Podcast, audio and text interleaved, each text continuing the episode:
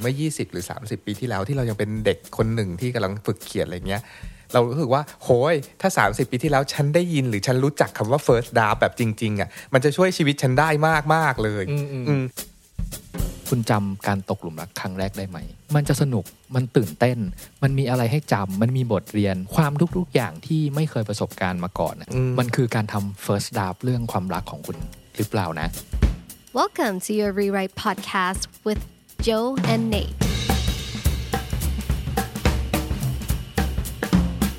Rewrite your story, rewrite your life.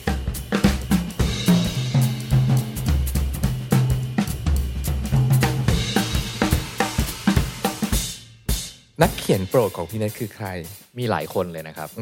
ถ้าพูดถึงนักเขียนโปรดที่ทำให้อยากเริ่มเขียนบ้างอืมใช่ปะคำถามนี้ดีของผมเนี่ยคือฮารุกิมุราคามิอืเออมกับให้คนหนึ่งแล้วกันก็คืออมสตีเวนคิง โอ้โห เทพทั้งคู่เลย เทพทั้งคู่เลยเนาะอืมเอออมอืมคือคือที่ชอบสองคนเนี่ยมูราคามิเนี่ยทำให้เรารู้สึกว่า เฮ้ย มันไม่ต้องมีแรงบันดาลใจอะไรมาก แต่มูราคามิบอกว่าในวันหนึ่งกลางฤดูร้อนตอนที่นอนอยู่กลางสนามหญ้าแล้วก็ไกลๆเป็นเสียงจากสนามเบสบอลแบบลอยมาให้ได้ยินอะไรเงี้ย วันนั้นเขาก็ตัดสินใจเลยว่าอายุ 29 จะเป็นนักเขียนนิยายละม เออเรารู้สึกว่ามันเป็นจุดสตาร์ทที่มันแบบ simple มาก แล้วก็ใครๆก็มีจุดสตาร์ทที่ที่เรียบง่ายของใครของมัน โดยที่ไม่ต้องแบบมีอะไรใหญ่อืมอืมอืมๆพี่โจล่ะครับ จริง ๆ ถ้าเวลาถามว่านักเขียนโปรดแม้เราอ่านหนังสือกันเยอะมากมันก็แบบว่ากูก็รักทุกคนนั่นแหละ แต่ถ้าพูดถึงสมัยก่อนอะเป็นไอดอลของเราเป็นนักเขียนไทยด้วยพี่เนทคนที่หนึ่งคืออภิชาติเพชรลีลาอืมอืมอืมกับคนที่สองคืออุทิศเหมมูลเพื่อนเรานั่นเอง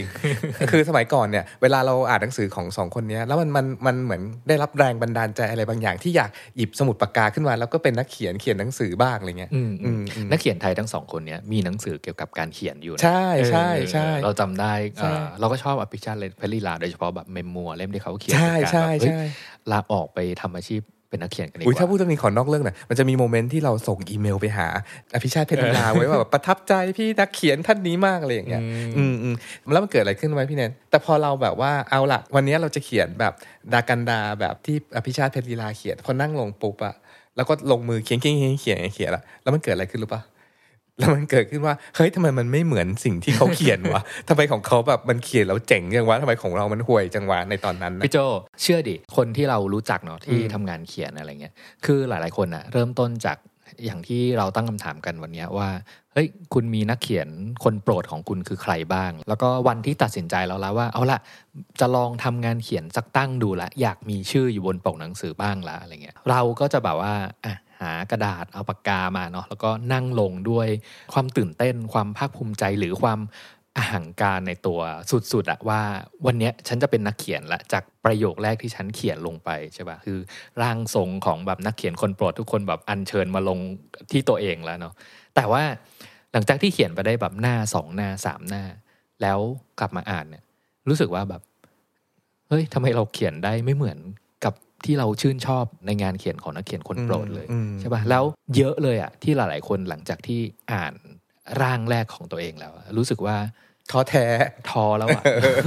เลิกทำเถไมอะทำไมทำไมไอความรู้สึกที่แบบว่าแบบเอาละนะ วันเนี้ยฉันจะเป็นนักเขียนบ้างแหละฉันนั่งลงบนเก้าอี้บนโต๊ะทำงานนักเขียนของฉันเนี่ย แล้วพรุ่งเนี้ยฉันจะส่งแบบร่างแรกของฉันเนี่ยไปให้แบบบรรณาธิการสมัครพิมพ์ แล้วเขาก็คงจะตอบ yes แล้วก็บอกว่าเฮ้ยอีกสัปดาห์ถัดไปก็คือแบบว่าแบบจองคิวลงพิมพ์เพื่อพิมพ์งานของเราแล้วอะไรเงี้ยแต่ว่ามันไม่ใช่เลยอะเออร่างแรกมันเป็นร่างที่ที่แย่มากอะไรอย่างเงี้ยเออแล้วหลาย ๆคนน่ะพอเห็นอย่างนี้แล้วเนี่ยก็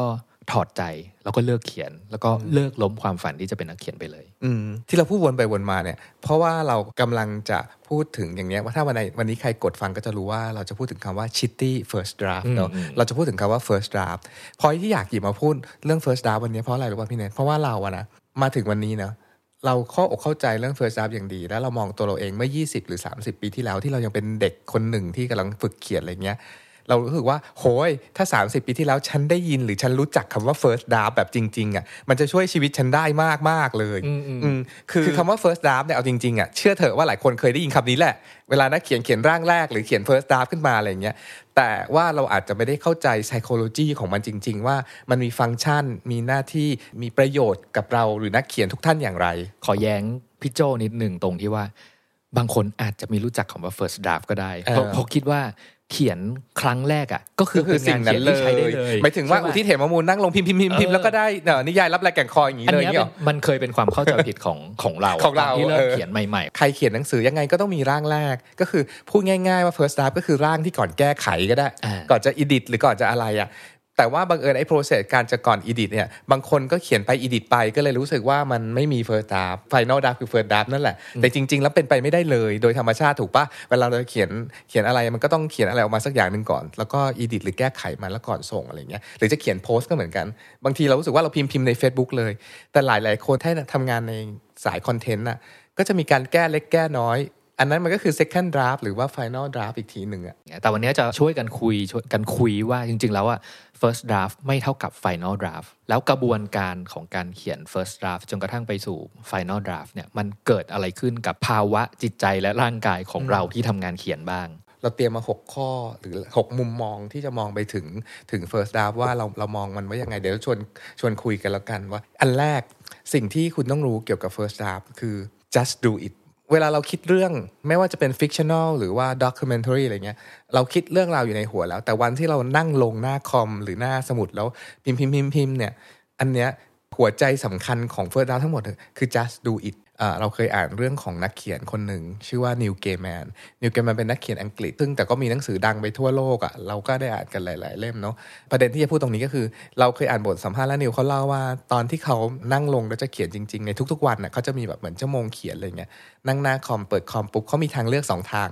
ทางที่หนึ่งก็คือ to write ก็คือเขียนเขียนเขียนมันออกมา หรือสองก็คือ do nothing ก็คือแบบห้ามทำอะไรเลย คำว่าห้ามทำอะไรเลยหมายถึงว่าห้ามดู Netflix ห้ามแบบว่าห้ามเช็คเมล ห้ามทำอะไรให้นั่งเฉยๆอะไรเงี้ย แล้วนิวบอกว่าสุดท้ายมันก็อดไม่ได้ว่าจะต้องเขียนมันอยู่ดี แล้วสิ่งที่เขาทำก็คือเขียนเขียนเขียน ไม่ว่ามันจะแบบเขียนออกมาดีไม่ดียังไง แต่ขอให้ได้เขียนมันออกมาก่อนอะอืมผมนึกออกพี่โจเรื่องการ just do it เนี่ยคือบางคนหลาย ๆ คนที่ทำงานเขียนใหม่ๆอะจะใช้วิธีอย่างนี้ เขียนในหัว ใช่ มันคือเขียนในแล้วหัวเขียนในหัวเนี่ยเออเรียบเรียงประโยคอะเหมือนแบบว่าแบบจินตนาการว่าในหัวเรามีแบบกระดาษปากกาอยู่เนาะก็ค่อยค่อยๆเขียนไปทีละนิดทีละนิดแล้วก็ย้อนลบย้อนลบเขียนใหม่ลืมบ้างจำได้บ้างอะไรเงี้ยแต่แบบ โอ้โหทำไมเราคิดได้ขนาดนี้เนาะคิดเหมือนเป็นแบบเครื่องพิมพ์ดีดอยู่ในสมองของเรา แล้วก็พิมพ์มันออกมาอะไรเงี้ยสุดท้ายแล้วเนี่ยไอ้พวกเนี้ยมันกลายเป็นความว่างเปล่า คือหลาย ๆ คนเนี่ยจะเป็นผมผมก็เคยเป็น เคยเป็นว่าจินตนาการว่าแบบตัวเองเขียนตอนวิ่งเนี่ยตอนที่รู้สึกว่าแบบเฮ้ยหัวกำลังแบบแล่นเลยกำลังคิดเรื่องนั้นนี้ออกอะไรเงี้ยแล้วก็แล้วก็ราวกับว่าเรากำลังเขียนหนังสืออยู่ แต่เขียนหนังสืออยู่ในหัวใช่ปะได้เป็นเรื่องเป็นราวเลยได้สิ่งนั้นสิ่งนี้มาอะไรเงี้ยอืมวิ่งเสร็จกลับมาถึงบ้านอะไรเงี้ยแบบลืมอืม ใช่ป่ะอืมเพราะ process เนี้ยไม่ใช่ process การเขียนอืมเนอะ process เนี้ยมันคือมันคือการแบบมีไอเดียผุดขึ้นมาใช่ป่ะการเปิดทำอะไรเนี้ยเราคิดว่าเหมือนการเปิดวิทยุจูนคลื่นแล้วได้เออไอเดียมาเข้าสมองอืมอืมอืมอืมแต่ process ของการเขียนจริง ๆ ก็คือ just do it ก็คือต้องนั่งนั่งลงเขียนอะแล้วจริงๆเราก็ไปวิ่งกับพี่เนทอะตอนจบเราพี่เนทมันก็จะเล่าเล่าอย่างเงี้ยเราก็บอกว่าก็เขียนมันลงมาสิแล้วถ้าไม่เขียนน่ะอีกสิบนาทีแกก็ลืมแล้ว แล้วก็ใช่ลืเป็นมด้วยอย่างนะนั้นจริงๆเอคืออแบบวันถัดมาแล้วแบบอ่า วันไหนถ้าไม่ได้เล่าอะตอนเออตอนหลังจะเริ่มรู้สึกว่าแบบเอ้ยวันเนี้ยถ้านึกอะไรออกอะมาเล่าให้คนอื่นคนอื่นฟังก่อนใช่ใช่ใช่ใช่ป่ะเพราะว่าเพราะว่าลืมลืมไปหมดเลยและนี่ฉันพฟ้องผ่าไปเลยนะสสามชั่วโมงก็ลืม มันไปวิ่งมันก็มีไอเดียนี่แล้วก็มาเล่าให้พี่โจฟังแล้วว่าพี่โจช่วยเขียนให้หน่อยอ้าวใช่เรื่องกูไหมเนี่ยคือแบบ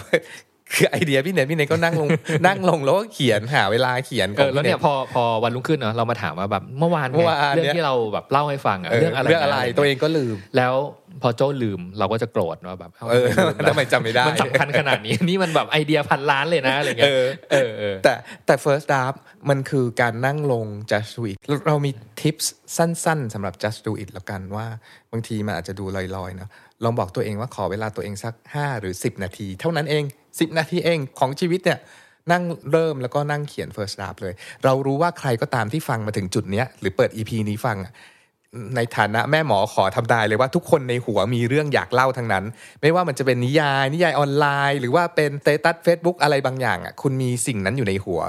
เดี๋ยวพอฟังจบอะบอกตัวเองว่าเฮ้ยขอ 5 นาทีวะแค่5นาทีเองนะแล้วก็เขียนสิ่งที่อยู่ในหัวมันออกมา just do it แล้วก็ do it now หลังจากปิดพอดแคสต์ปุ๊บนั่งลงแล้วเขียน 5 นาที ข้อที่สองแล้วพี่โจอะ first draft เนี่ยจำไว้เสมอว่า it's gonna be bad it's gonna be bad เออแต่มันจะ it's gonna be fun ด้วยในเวลาเดียวกันอืมอืมเราต้องพูดถึงแบบ title ของแบบพอดแคสต์ episode นี้เลยมันคือ Shitty First Draft เนาะแล้วก็คำเนี้ยถ้าใครเคยอ่านหนังสือเอ่อ Bird by Bird ของแอนลามอตอะแล้วก็ไม่ว่าจะไปเจอประโยคนี้ที่ไหนอะ ให้จำไว้ว่าประโยคเนี้ยมันมาจากหนังสือ Bird by Bird ของแอนลามอต Shitty First เว Draft ลาพี่เนทพูดคำว่า bird by bird ของแอนลามอตเนี่ยช่วยใส่น้ำเสียงแบบว่าเคารพคุณแม่ฉันด้วยคือแอนลามอตเป็นเป็นดั่งคุณแม่ของเรา มันเป็นหนังสือในดวงใจว่าด้วยการเขียน เล่มหนึ่งของเรานะคือเนอะของพวกเราก็ชอบมากๆอะคิดแล้วนางตลกอะ Bird by Bird เอาสั้นๆเล่าเรื่อง Bird by Bird สั้นๆมากๆก็คือคำว่า Bird by Bird มันมาจากแบบ วันหนึ่งอ่าแอลลามอสจะต้องทำกันบ้านส่งส่งครูเรื่องพี่ชายพี่ชายเออทำบ้านส่งครูเรื่พี่ชายหรือน้องชายนี่แหละเออเรื่องนกแล้วมันแบบว่าปิดเทอมสองเดือนก็ไม่ได้ทำสักทีใกล้พรุ่งนี้จะเปิดเทอมแล้วพี่ก็ดินดินดินดินว่าทำกันบ้านไม่ทันมไปถามพ่อว่าทำยังไงดีอะไรเงี้ยพ่อก็ตอบว่า bird by bird ก็คือแบบว่าค่อยๆเขียนถึงนกทีละตัวไปเรื่อยๆทีละตัวทีละตัวไปเนี่ยลูกเดี๋ยวมันก็เสร็จเออก็เหมือนทำงานเขียนอะแบบว่าเวลาเรานึกถึงนิยาย 300 หน้าเนี่ยเราก็ดิ้นดิ้นดิ้นเนาะ deadline มาแล้ว deadline มาแล้วอะไรใจเงี้ยเย็นใจเย็นใจเอเย็อนทีละก็ค่อยเขียนทีละหน้าเออทีละหน้าทีละหน้าเออได้สักแบบสิบนาทีหน้าหนึ่งเออเดี๋ยวพรุ่งนี้เช้าก็เสร็จใช่แล้วใน Bird by Bird เนี่ยก็มีพูดถึง shitty first draft คำว่า shitty first draft ก็คือ shitty จริงเออเออก็ประเด็นของมุมมองที่2เกี่ยวกับ first draft ก็คือ จงเขียนออกมาจงเขียนให้มันห่วยด้วย มันไม่ต้องเป็นเขียนดีคือว่ายิ่งห่วยยิ่งดีด้วยอืมอืมคือประโยคที่ชื่อว่า Chitty First Draft ของ Bird by Bird เนี่ยครับก็พูดชัดๆเลยเนาะว่า สิ่งที่จำเป็นที่ต้องมีในงานเขียนแต่ละชิ้นน่ะจำเป็นที่จะต้องมีร่างแรกที่ห่วยๆแบบเนี้ยคือ Chitty First Draft เนาะและสิ่งที่มันจะตามมา คุณจะได้ Good Second Draft ก็คือ draft ที่ 2 ที่ดีใช่ป่ะและสุดท้ายคุณจะได้ Terrific Third Draft ก็คือ ดราฟสุดท้าย Final Draft นั่นแหละที่มันเจ๋งมากเลยนะเออแต่คุณจะข้ามขั้นตอนไม่ได้นะ มันมันไม่มีทางที่จะได้ Terrific First Draft อาจจะไม่มีไม่มีทางเป็นไปได้ในมุมแต่มเราองของแต่เราแอนหลายคนจะคิดว่าเราล่างงเขียนเลยแล้วก็อยากได้งานที่ดีเลยนะแล้วมันทำให้เขียนไม่ออกไง แต่ใครล่ะจะอยากได้งานเขียนที่ห่วยพี่เนทเราเคยคิดประเด็นนี้ว่าทำไมฉันต้องเขียนแบบว่า shitty first draft ด้วยวะอะไรเงี้ยปรากฏว่าเราเปลี่ยน mindset ของเราใหม่นิดๆนะว่า จริง ๆ แล้วการเขียน first draft อะ อาจจะเป็นช่วงเวลาเดียวของการเขียนงานทั้งหมด ซึ่งเป็นช่วงเวลาที่สนุกที่สุดก็ได้ คุณจะได้เล่นสนุกที่สุด ได้เล่นดินเลอะโคลนมากที่สุด อยากจะทำแต่อลอกบ้าๆบอๆจะมีฉากประหลาดประหลาด หรือจะเขียนมุมมองทางเศรษฐกิจไทยยากๆ ในมุมมองที่พิเรนพิเรนต่างๆอะไรเงี้ย มันเป็นช่วงเวลาที่คุณได้เล่นสนุกกับมันอะเพราะว่าอะไรรู้ปะเพราะคุณไม่ต้องห่วงว่ามันจะห่วยหรือมันจะแย่ เพราะว่ามันจะมีแบบว่า second draft final draft final final draft ใครทำงานในคอมก็จะรู้ว่า final final final final final draft อีกหลายๆ final ศูนย์ศูนย์หนึ่งเออแล้วก็ final Final ศูนย์ศูนย์สอง002 final master draft final final edit draft อะไรเงี้ยมันจะมีสิ่งนี้จริงๆแล้วเออใช่มันจะมีอีกหลายอีกหลาย draft พูดง่าย ๆ แต่ว่าช่วงเวลา first draft อะให้โอกาสตัวเองได้เล่นสนุกอย่าไปเครียดกับมัน มันเป็นช่วงเวลาที่ทุกคนควรจะอยากเขียน final เอ้ยทุกคนควรจะอยากเขียน first draft ตลอดเพราะมันสนุกมันเป็นช่วงเวลาที่ถึงแม้ว่ามันจะเขียนห่วยแต่มันสนุกไงถึงแบบว่าเรื่องราวมันอาจจะไม่เหมือนอย่างที่เรา คาดหวัง หรือลูกค้าคาดหวัง หรือว่าออเดียนเราคาดหวัง แต่มันเป็นเรื่องที่เขียนออกมาแล้วมันเราจะพอใจอะเราจะสนุกสำหรับคนที่ทำงานแบบวางแผนนะพี่โจ ลองจินตนาการแบบนี้ก็ได้เนาะว่าเออเวลาคุณทำโปรเจกต์โปรเจกต์หนึ่งอะคุณวางแผนเอาไว้ 3 ช่วง ก็คือช่วง first draft ช่วง second draft แล้วก็ช่วง final draft ใช่ปะแปลว่าช่วง first draft เนี่ยคือเป็นช่วงที่คุณสามารถแบบเอาไอเดียของคุณอะมาเล่นสนุกได้ทั้งหมดเลยถูกปะแต่ลองกลับกันละกันสมมติว่าเอ้ย คุณทำงานแบบมีแค่ 2 แผนคือ first draft กับ second draft อะไรเงี้ยแปลว่าระยะเวลาระหว่างแบบร่างแรกกับร่างที่2เนี่ยคุณมีมีโอกาสแก้ตัวแค่ครั้งเดียว แปลว่าร่างแรกของคุณน่ะคุณอาจจะใส่ความสนุกของคุณออกมาได้ไม่ทั้งหมดเพราะคุณกังวลว่าเดี๋ยวคุณจะไม่มีเวลาแบบตัดแก้ปรับ ให้มันกลายเป็นแบบว่าดราฟสุดท้ายที่ดี อ่าพี่เน็ตพูดหัวข้อเนี้ยเราชอบเพราะว่าพี่เน็ตพูดว่าเวลาเรามีโปรเจกต์ใหม่อะเวลาเรานึกถึงงานโปรเจกต์เนาะถึงแม้ว่าวันนี้เราพูดถึงอ่า writing เกี่ยวกับ first draft แต่เวลาพูดถึงงานโปรเจกต์อะมันเป็นงานอะไรก็ได้ ที่เราจะนั่งลงเหมือนเราได้รับ assignment ว่าจงอ่าวางแผนงานทำอีเวนต์นั่นนี่อะไรเงี้ย แล้ววินาทีแรกที่เรานั่งทำ first draft เกี่ยวกับงานอีเวนต์เนี้ยหรือโปรเจกต์เนี้ยเราเรามี quote หนึ่งที่เราที่เราท่องแล้วเราชอบมาก ๆ ก็คือ the best gift you can give to yourself ก็คือสิ่งที่ดีที่สุดที่คุณสามารถให้กับตัวเองได้ when you start a new project เมื่อเราเริ่มต้นโปรเจกต์ใหม่ ๆ is to be terrible ก็คือสิ่งที่ดีที่สุดที่คุณสามารถมอบให้กับคุณมาตอนเริ่มต้นโปรเจกต์ก็คือ ทำสิ่งที่ห่วยที่สุดหรือแย่ที่สุดหรือแบบแบดที่สุดออกมาก่อนเอามันออกมาให้หมด เอาออกมาประแล้วเด็มันนคือเอามันออกมาให้หมดพี่โจใช่ใช่มันหนึ่งคืออะถ้ามันแย่จริง ๆ เราก็จะได้เห็นว่ามันแย่อืมตรงหน้าเลยแล้วเราก็ตัดมันทิ้งไป แต่ว่าไอ้ตรงที่แย่เนี่ยส่วนใหญ่มันจะเป็นส่วนที่ที่สนุกและดีด้วยที่ที่เราที่เรารู้สึกว่าแย่มันเป็นสมองส่วนที่ที่เรียกว่า editor mind อะบ่อยๆ editor จะเป็นคนแบบว่าเอ่อคอยตัด นู่นนี่ทีนี้ editor mind ถ้ามันทำอยู่ในหัวเราตั้งแต่แรกอะเผลอๆมันจะไม่มีแม้กระทั่งตัวหนังสือตัวที่หนึ่งที่พิมพ์ลงไปบนจอคอมเลย ใครเคยมีภาวะนี้ไหมครับ เปิดคอมมาจะเขียนหนังสือแล้วนั่งอยู่หน้า A4 แล้วไม่รู้จะเริ่มตรงไหนเลยแม้แต่หนึ่งตัวอักษรนะ อืมอันเนี้ยใช้แนวคิดเกี่ยวกับ first draft เข้าไปทำงานตรงเนี้ยมันจะแก้ไขตรงนี้ได้เลยอืมไอ้ it's gonna be bad เนี่ยมันมีข้อดีอีก 2 ข้อหนึ่งก็คือมัน lower expectation คือเวลาเราคาดหวังในการทำงานมันจะเกรงไง เวลาทำงานแบบ ไม่ว่าจะวางงานวางแผนโปรเจกต์หรืองานเขียนนิยาย 300 หน้า นิยายออนไลน์พันตอนอะไรอย่างเงี้ยมันจะเกรงมันก็คือลดความคาดหวังของตัวเองลงไปหน่อยเนาะแล้วก็ อืมอย่างอย่างที่บอกตอนแรกกับพี่โจว่าเอ่อถ้าถ้าเป็นนักเขียนใหม่ๆอะไรเงี้ยหรือที่เราแบบแชร์ไปว่าแบบตอนตอนแรก ๆของเรานะเรารู้สึกว่าแบบเราคาดหวังกับความสามารถของเราแบบสูงปรี๊ดเลยใช่ป่ะรู้สึกว่าแบบเฮ้ยนั่งลงครั้งแรกเขียนงานออกมาปุ๊บพรุ่งนี้ได้ตีพิมพ์แน่นอนอะไรเงี้ยแต่ว่าในความเป็นจริงแล้วว่ามันไม่ใช่ไงแล้วสาเหตุเนี้ยมันทำให้หลายคนเลิกล้มความตั้งใจที่จะที่จะเขียนงาน หรือความตั้งใจที่จะเป็นนักเขียน แล้วแล้วมันเราเราแชร์ประสบการณ์ตรงเลยแล้วกันนึกออกแหละ มันมีตอนหนึ่งที่เราเขียนบทภาพยนตร์เรื่องเฮียนหนังผีเรื่องเฮียนเมื่อนานมาแล้วเนาะ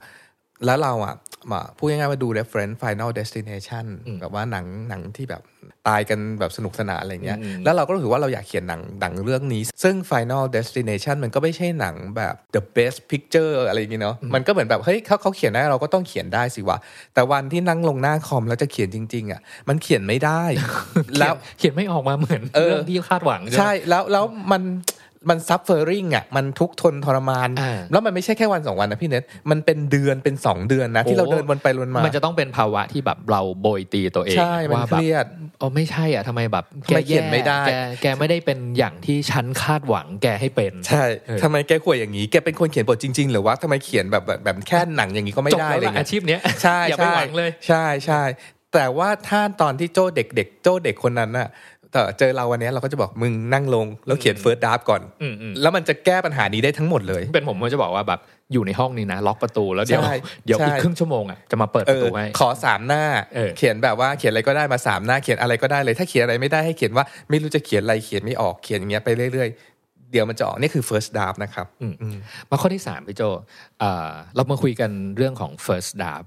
ในฐานะที่มันเป็น process เออ หลายคนคิดว่าเวลาพูดว่า first draft อะ มันคืองานแบบสมมติบทภาพยนตร์ร้อยยี่สิบหน้าก็คือเป็นเหมือนกระดาษร้อยี่สิบหน้าของ first draft มันอาจจะไม่ใช่ มันคือ process ของการทำงานอ ทุกๆวันมันก็มี first draft ของแต่ละวันของมันเองอะผมจำได้อตอนนี้อ่านหนังสือเรื่อง on writing ของ Stephen King เนาะอะนักเขียนคนโปรดอีกหนึ่งคน แล้วก็หนังสือ on writing ก็เป็นหนังสือโปรดในการทำงานเขียนอีกเล่มหนึ่งใช่ไหม Stephen King ก็พูดถึงแบบร่างแรก first draft เอาไว้หลายจุดเหมือนกันนะผมผมแต่ผมชอบอยู่ที่หนึ่งตรงที่เขาเขียนว่าหน้าที่ของคุณระหว่างที่เขียนร่างแรก หรือทันทีที่เขียนร่างแรกเสร็จอะ คือการตัดสินใจว่าไอ้บางสิ่งบางอย่างที่ดีของคุณนั้นนะคืออะไร แล้วจากนั้นหน้าที่อีกอย่างหนึ่งของคุณในการทำร่างที่สองก็คือทำให้ไอสิ่งที่คุณพบว่าดีอย่างนั้นน่ะชัดเจนยิ่งขึ้น เพราะว่าอะไร เพราะว่าอย่างที่บอกกันเนาะว่าเมื่อไหร่ก็ตามที่เราไม่ได้ treat ว่าร่างแรกคือ final draft ใช่ป่ะมันเป็นมันมี process อีกหลายขั้นตอนอะร่างแรกมันคือการการเอาทุกอย่างที่คุณ ที่คุณคิดว่าแบบเฮ้ยมันเจ๋ง อันเนี้ยดี หรือแม้แม้แม้กระทั่งของบางอย่างที่ตอนแรกคิดว่าดี แต่จริงๆแล้วห่วยจะถูกออกตัดออกในตอนท้ายอะไรเงี้ยก็จำเป็นที่จะต้องโยนออกมากองให้อยู่ในร่างแรกให้หมด เพราะว่ามันยังมีแบบร่างที่สองร่างที่สามที่จะคอยแก้ไขหรือทำให้สิ่งที่มันดีอยู่แล้วตอนที่เขียน first draft ออกมาเนี่ยมันดียิ่งขึ้นไปกว่านั้นใช่ปะ Stephen King ถึงกับบอกว่าพอจบร่างแรกนะนะพี่โจอย่าเพิ่งเขียนต่อ ในร่างที่สองอะให้คุณแบบเว้นไปแบบสองอาทิตย์เลย หรือเป็นเดือนเลยอะไรเงี้ยแล้วค่อยย้อนกลับมาแบบอีดิทแล้วก็มามองใหม่ เพราะว่าคุณอาจจะได้ perspective ในการแบบมองสิ่งที่เคยเขียนโยนออกไปในร่างแรกเนี่ยนะให้มันแบบดีขึ้นหรือว่าแบบเห็นมันกว้างขึ้นละเอียดขึ้นเพื่อทำงานต่อในชั้นที่สองโอ้ประเด็นเนี้ยถ้าคุยแบบแบบวงเล่าจะสนุกมากเลย เราหลายคนน่าจะเคยได้ยินเรื่องนี้ว่าเขียน first draft แล้วก็ทิ้งไว้นานๆแล้วค่อยกลับมาเขียนจนกว่าจะลืมอะ ทำไมถึงต้องปล่อยให้ตัวเองลืมก่อน อย่างที่เราพูดบ่อยมากเลยการลืมเป็นพระพรกับชีวิตอย่างหนึ่งเนะเราชอบคิดว่าการลืมคือไม่ดีการจำได้คือดี การลืมมันคือการการ decode สิ่งที่เรารับกลืนเข้าไปอยู่ในสมองส่วนต่างๆ แล้วพอแบบเราลืมทุกอย่างไปแล้ว แล้ววันที่เราแบบว่าโค้ดมันขึ้นมาใหม่ ก็คือกู้ข้อมูลนั้นขึ้นมาใหม่เราจะเกิดกระบวนการเรียนรู้ แล้วก็คือได้เห็นมุมมองใหม่ ได้เรียนรู้สิ่งใหม่จากแบบ จากสิ่งที่เดิมที่มีอยู่แล้วอะแต่ตอนที่เราพูดหัวข้อนี้ที่พูดว่า uh, first draft is a process พี่เนนอยากแชร์ทิปหนึ่งว่าเวลาแบบนั่งลงแล้วไม่รู้จะจะเขียนอะไรอะสมมติเราจะเขียนนิยายเรื่องหนึ่งสามร้อยหน้า ถ้าไม่รู้จะเขียนอะไรลองตั้งคำถามนี้ครับว่า ทำไมเราถึงถึงอยากทำงานนี้ทำไมเราถึงอยากเขียนเรื่องนี้อะต่อให้เรื่องยากๆนะเกี่ยวกับว่า DNA ในสายพันธุ์มนุษย์เนี่ยมันคือยังไงอะไรเงี้ยสมมติว่าก็ลองถามตัวเองว่าทำไมเราถึงอยากเขียนบทความวิชาการเกี่ยวกับเรื่อง DNA นี้ อันเนี้ยเราสารภาพของจริง ๆ เลยแล้วกันคือ เราทำ EP first draft เนี่ยจริง ๆ แล้วเราเลื่อนอัดมาประมาณ4ี่ห้ารอบแล้วนะ เพราะเราเกรงพูดง่าย ๆ เราไม่รู้ว่าเราจะแบบพูดอะไรถึงมันได้เพราะแบบ first draft เป็นเรื่องที่เราค่อนข้างประทับใจอะ power of first draft มันก็เลยเกรงว่าฉันจะพูดเรื่องนั้นดีเรื่องนี้ดีเรื่องนู้นดีอะไรเงี้ยแล้วสิ่งที่เราบอกตัวเองก็คือ โจนั่งลง แล้วก็เขียน first draft ของ EP first draft เนี่ยว่าจริง ๆ แล้วอะแกอยากพูดเรื่องอะไรสนใจเรื่องอะไร แล้วก็แบบแกไม่ต้องพูดทุกอย่างบนโลกใบนี้เกี่ยวกับ first draft ก็ได้เอาสิ่งที่แกสนใจทำไมแกอยากทำเรื่อง first draft นะ แล้วมันได้คำตอบหนึ่งพี่เน้นว่าเราอยากทำ EP first draft เนี่ยเพราะเรารู้ว่าถ้าเราเข้าใจ power of first draft จริงๆอะมันจะช่วยทุกคนไม่ใช่แค่เรื่องเขียนแต่เรื่องทำงานได้ first draft เป็นเป็นสิ่งที่เอาความวิตกของ เอาความวิตกกังวลของเราอะออกไปด้วยพี่โจ อย่างที่พี่โจบอกว่าแบบเนี่ยจะทำ EP first draft อะให้โจทย์เนี่ยกันไว้แบบเมื่ออาทิตย์ที่แล้วเนอะแล้วก็แล้วก็เลื่อนแล้วก็เลื่อนแล้วก็เลื่อน ก็วนวนเวียนอยู่ในหัวนี่แหละว่าแบบเอ้ยจะพูดอะไรบ้างนี่ว่าแบบมันมีข้อมูลมันมีแบบสิ่งที่จะพูดเกี่ยวกับ first draft เต็มไปหมดอืมอะไรเงี้ย ลองลองเช็คตัวเองดิ ดูว่าอะตอนที่พี่โจส่งแบบ first draft อ่าสคริปต์ของ EP นี้ออกมา ว่ามันโล่งใจขนาดไหน ใช่ มันโล่งเออเขียนออกมาก่อน แล้วก็แบบเราอ่าน first draft จริง ๆ เกี่ยวกับการตอนที่ทำ EP first draft เนี่ยให้ทุกคนฟังสักสัก paragraph หนึ่ง ไม่รู้อ่านโชว์ได้หรือเปล่าลองดูเนาะเอาล่ะโจ free writing เกี่ยวกับ shitty first draft สักหน่อย ฮ่าฮ่าฮ่า ขำขำๆความทำนู่นทำนี่ไม่อยากเขียนของเรา ข้ออ้างแรก ๆ คือนอนไม่พอ แต่นอนไม่พอแล้วไงวะ เขียนไม่ได้หรือยังไง มึงเป็นคนสอนหนังสือเองอีโจชอบมากๆ สิ่งหนึ่งที่เราแปะที่โต๊ะเสมอก็คือ the power of first draft แล้วจากนั้นก็แบบบุ้งบุ้งบุ้งบุ้งไปอย่างเงี้ยอืมคือเราก็พ่นพ่นพ่นพ่นออกไปอะในการเขียน first draft มันคืออย่างนี้แหละครับ แล้วค่อยเข้าเรื่อง คือใครใครใครไม่รู้ว่าจะเขียน first draft ยังไงอะย้อนกลับไปเอาแบบวิธีการของ morning page หรือว่าห รือว่าทำ free writing อะไรเงี้ยเขียน first draft ก็ได้เนอะเออคือไม่ต้องไม่ต้องกังวลขนาดที่ว่าแบบเฮ้ยเนี่ยยังไม่ได้ research เรื่องนี้ให้แบบทะลุเลยแล้วจะเขียนได้ยังไง ยังไม่ได้ไปสัมภาษณ์คนนี้เลยแล้วแบบเราจะรู้เรื่องนี้ได้ยังไงอะไรเงี้ยคือความกังวลความเอ่อข้ออ้างต่างๆ นานาเหล่านั้นเหล่านี้อะไรเงี้ยมันมันหยุดไม่ให้เราแบบนั่งลงแล้วก็แบบเฮ้ย เอา first draft ออกมา เพราะว่าแบบมีคนรออยู่ มีคนแบบว่าอะอย่างน้อยแบบ ถ้าเกิดคุณแบบว่ามี partner ที่ทำงานเขียนด้วยกันอะไรเงี้ยpartner รออ่านแบบ first draft ของคุณอยู่ ข้อที่ 4 ว่าด้วยแบบ first draft ของเราอะว่า จริง ๆ แล้ว first draft มันเป็นกระบวนการที่ช่วย stop procrastination อืมหมายถึงอะไรหมายถึงว่าก็คืออ่าช่วยหยุดการแบบผัดวันประกันพรุ่งไม่ยอมลงมือทำของเราสักทีเนี่ยแหละใช่ป่ะเรื่องนี้นะ เอาแบบตัวอย่างสดๆเลยพี่เนทแบบ เราเคยเขียนเขียนบทบทหนังอยู่เรื่องหนึ่งเป็นเรื่องของวัยรุ่นชายหญิงคู่หนึ่งอะไรเงี้ย แล้วสิ่งที่เราทำคืออะไรรู้ปะหกเดือนหกเดือนเลยนะ ตั้งชื่อมันอยู่นั่นแหละว่าอีพระเอกนางเอกเนี่ยจะตั้งชื่อว่าอะไรดีวะ แล้วก็แล้วก็ขับรถไปที่ห้าง ซื้อซื้อรูปดาราเอ่อเมื่อก่อนมันเป็นดาราญี่ปุ่น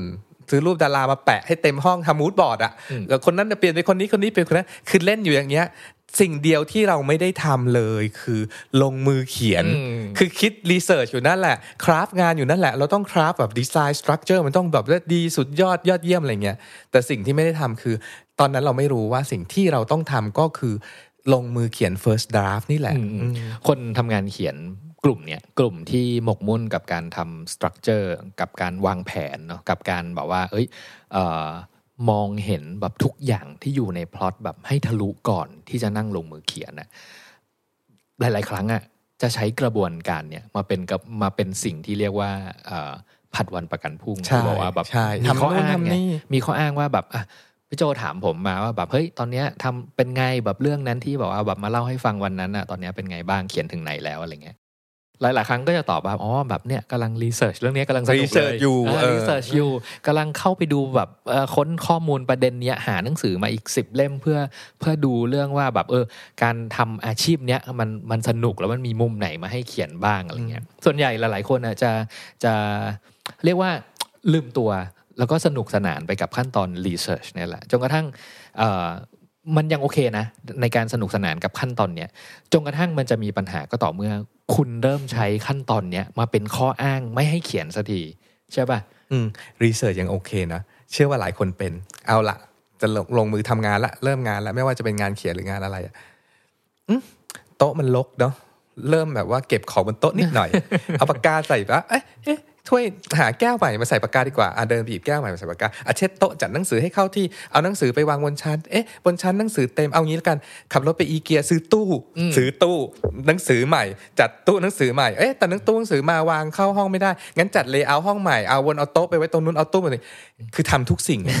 เนาะยกเว้นสิ่งเดียวคือเขียนเขียน first draft หลายหลายๆคนก็เป็นเชื่อฟังมาถึงจุดเนี้ยใครก็รู้ว่าตัวเองทำอะไรอะไปซักผ้าดีกว่าเมื่อคืนไม่ได้ซักผ้าอ่าเอาไปทำอาหารดีกว่า คือทำทุกอย่างยเนี่ยกเดี๋เว้ยวนเดี๋ยวเดี๋ยวสิ่งที่อยู่ในหัวเดี๋ยวมันจะผุดผุดๆมาช่วงนั้นแหละช่วงที่เออเราบอกว่าเออออกไปทำแบบนั้นนี้แล้วที่พอไม่เลได้ยสนใจเถิดแล้วมันเลยเถิดอะอ่าสิ่งที่ไม่ได้ทำคือขอเวลาตัวเองสักห้านาทีสิบนาทีหรือหนึ่งชั่วโมงเนี้ยนั่งลงเขียนเขียนเขียนพิมพ์พิมพ์พิมพ์ process เนี้ยภาษาอังกฤษมีอีกคำหนึ่งเราว่ามันก็ดีนะ ชื่อ brain dump แปลว่าเอ่อเอาขยะในหัว เอาขยะในสมองทิ้งมันออกมาในกระดาษอะ อย่าไปซีเรียสว่ามันจะต้องเขียนแบบว่าวรรณกรรมโนเบล แต่ว่าเป็นเบรนดัมคือทิ้งขยะในหัวออกมาให้หมดก่อนข้อห้าเนี่ยมันมีมุมมีมุมมองเกี่ยวกับกับ first draft อย่างหนึ่งคือพี่เน้นมันจะไม่มีทางเกิด final draft เลย ถ้าเราไม่มี second draft มันจะไม่มีทางเกิด second draft ได้เลย ถ้าเราไม่มี first draft ก่อน เป็นไปไม่ได้เลยที่เราจะเขียนออกมาแล้วแบบว่าเป็นแบบว่าเพอร์เฟกได้เลยอะในหนังสือ Bird by Bird ของแอนแลมอดนะพี่โจเขาเล่าถึงแบบ หลายๆคนเนี่ยแหละตอนที่เราอ่านหนังสือเล่มที่ชอบเนอะเออหลายๆคนนะมักจะลืมไปว่าสิ่งที่อ่านอยู่เนี่ยไม่ได้ทะลุไปถึง process การเขียนของนักเขียนว่าเออนักเขียนเขามีแบบ first draft แล้วเขาเขาต้อง edit แบบ second draft third draft แบบกี่ draft กันนะถึงจะได้แบบ final draft ที่พิมพ์ออกมาให้เราอ่านอยู่ตอนเนี้ยอะไรเงี้ยหลายคนจะ shortcut ไปเลยว่าแบบโหเขียนได้ยังไงวะเนี่ยแล้วก็แล้วก็จินตนาการว่าเนี่ยนักเขียนแบบตื่นมาตอนเช้า แล้วก็นั่งเขียน paragraph เนี่ยแล้วก็เบ็ดเสร็จเลยมันคือ paragraph เดียวกับที่เราอ่านกันเนี่ยเป๊ะใช่ป่ะแอลมอดบอกว่านี่คือความเข้าใจผิดของของเราเวลาอ่านสิ่งที่เราชอเอบอแล้วคิดว่านักเขียนเหมือนได้สิ่งเนี้ยประทานมาช็อตเดียวทีเดียวออกมาแบบเป็นประโยคที่เราอ่านกันเป๊ะเลย อยากตอบคำถามนี้ของพี่เน็ตอะว่าเขียนได้ยังไงเนี่ยอืมเวลาเราอ่านหนังสือเจ๋งๆเนาะเราเองก็เป็นเดี๋ยวอุทานออกว่าโอ้โหเขียนดีจังเขียนได้ยังไงเนี่ยคำตอบก็คือ เขาก็เริ่มจากเขียนเฟิร์สดาห่วยห่วยๆออกมาก่อนนั่นแหละ อยากแชร์ประสบการณ์ส่วนตัวเรื่องหนึ่งพี่เน็ตคือหน้าคอมเราอะเวลาเราหน้าคอมเรามันมีโพส Post-it ที่เราแปะอยู่ประจำอยู่ อยู่แล้วเราเขียนมันว่า writing is rewriting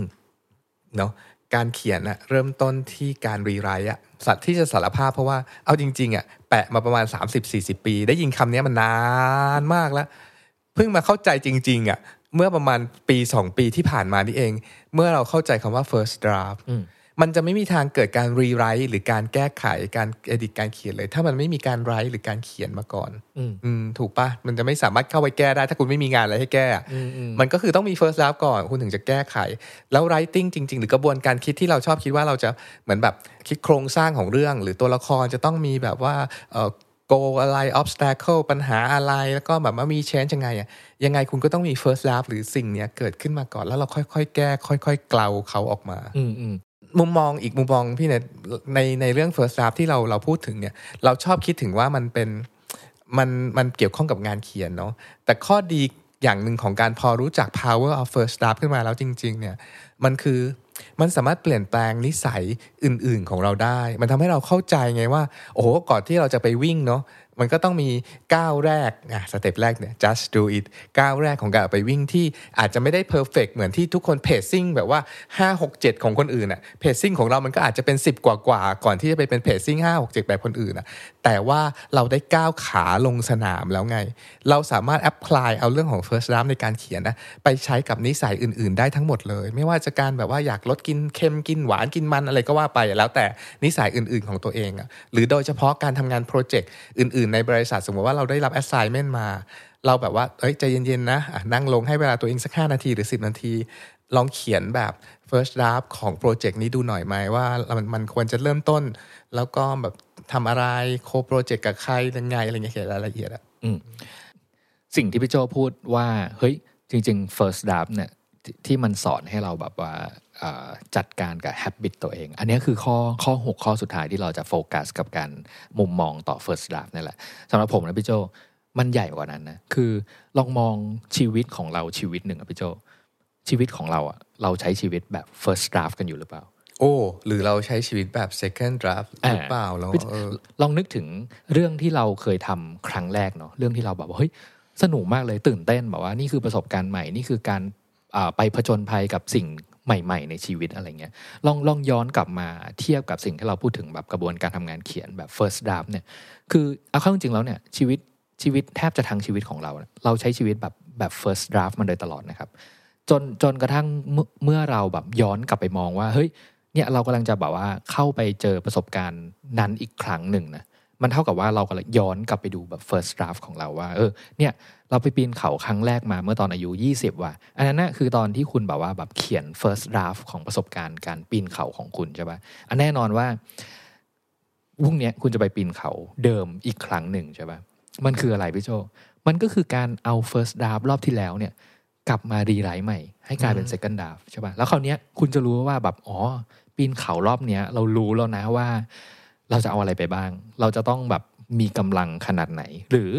มันมีประสบการณ์ดีๆ รอบที่แล้วอตอนที่เราอายุ 20 ที่ไปปีนเนี่ย แล้วรู้สึกว่ามันมันมีมีอะไรมากกว่านั้นว่ะเพราะฉะนั้นบอกว่าเราจะจำสิ่งนั้นนะแล้วปีนเขารอบเนี้ยพอไปถึงจุดนั้นแล้วอะฉันจะเดินเข้าไปในป่าตรงนี้ว่ะฉันจะแวะแบบหนึ่งแล้วเขาฉันจะเดินเข้าไปตรงตรงทางเดินที่แบบว่าแบบยังไม่มีใครรู้ตรงเนี้ย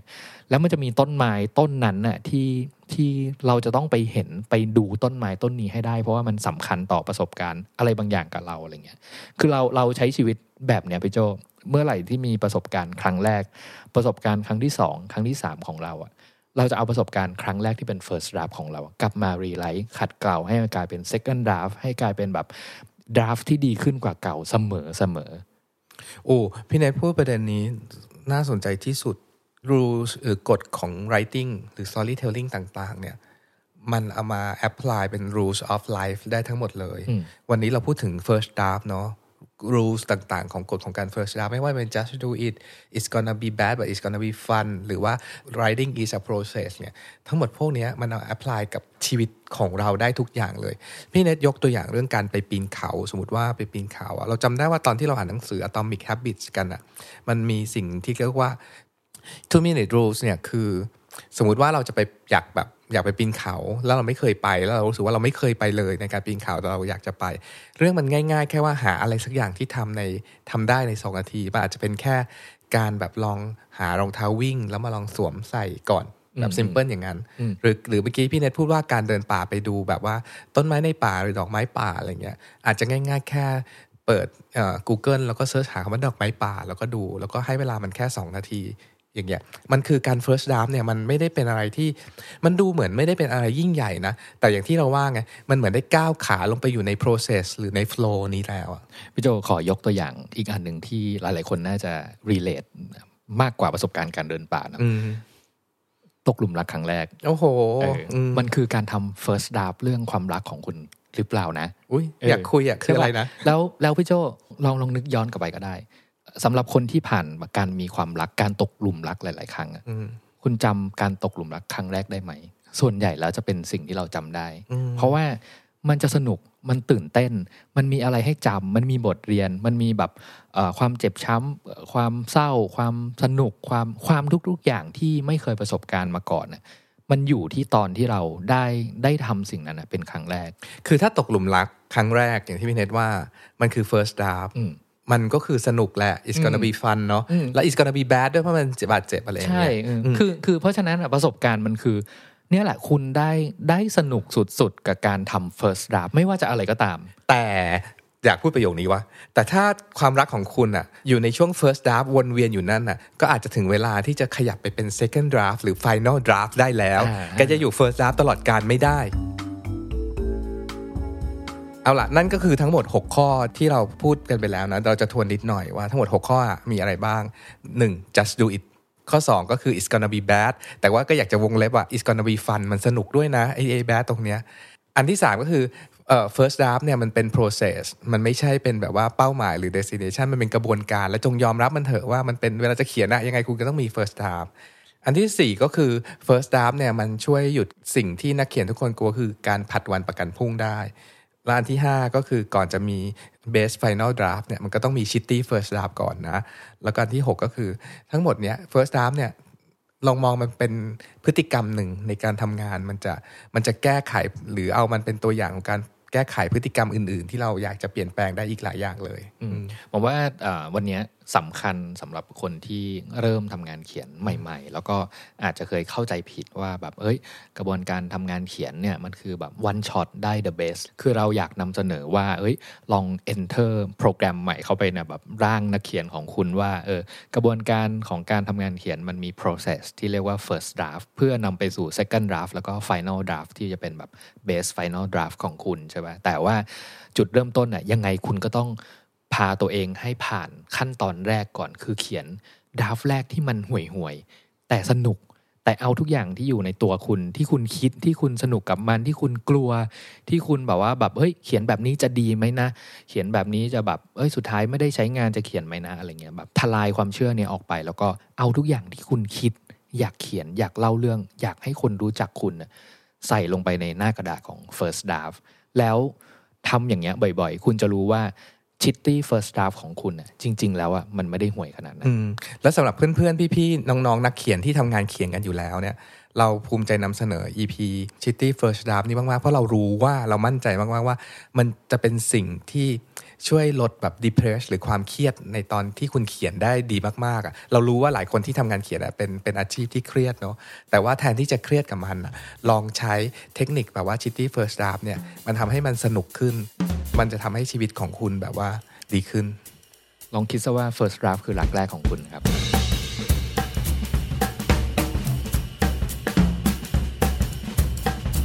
Rewrite Podcast with Joe and Nate. Rewrite your story, rewrite your life.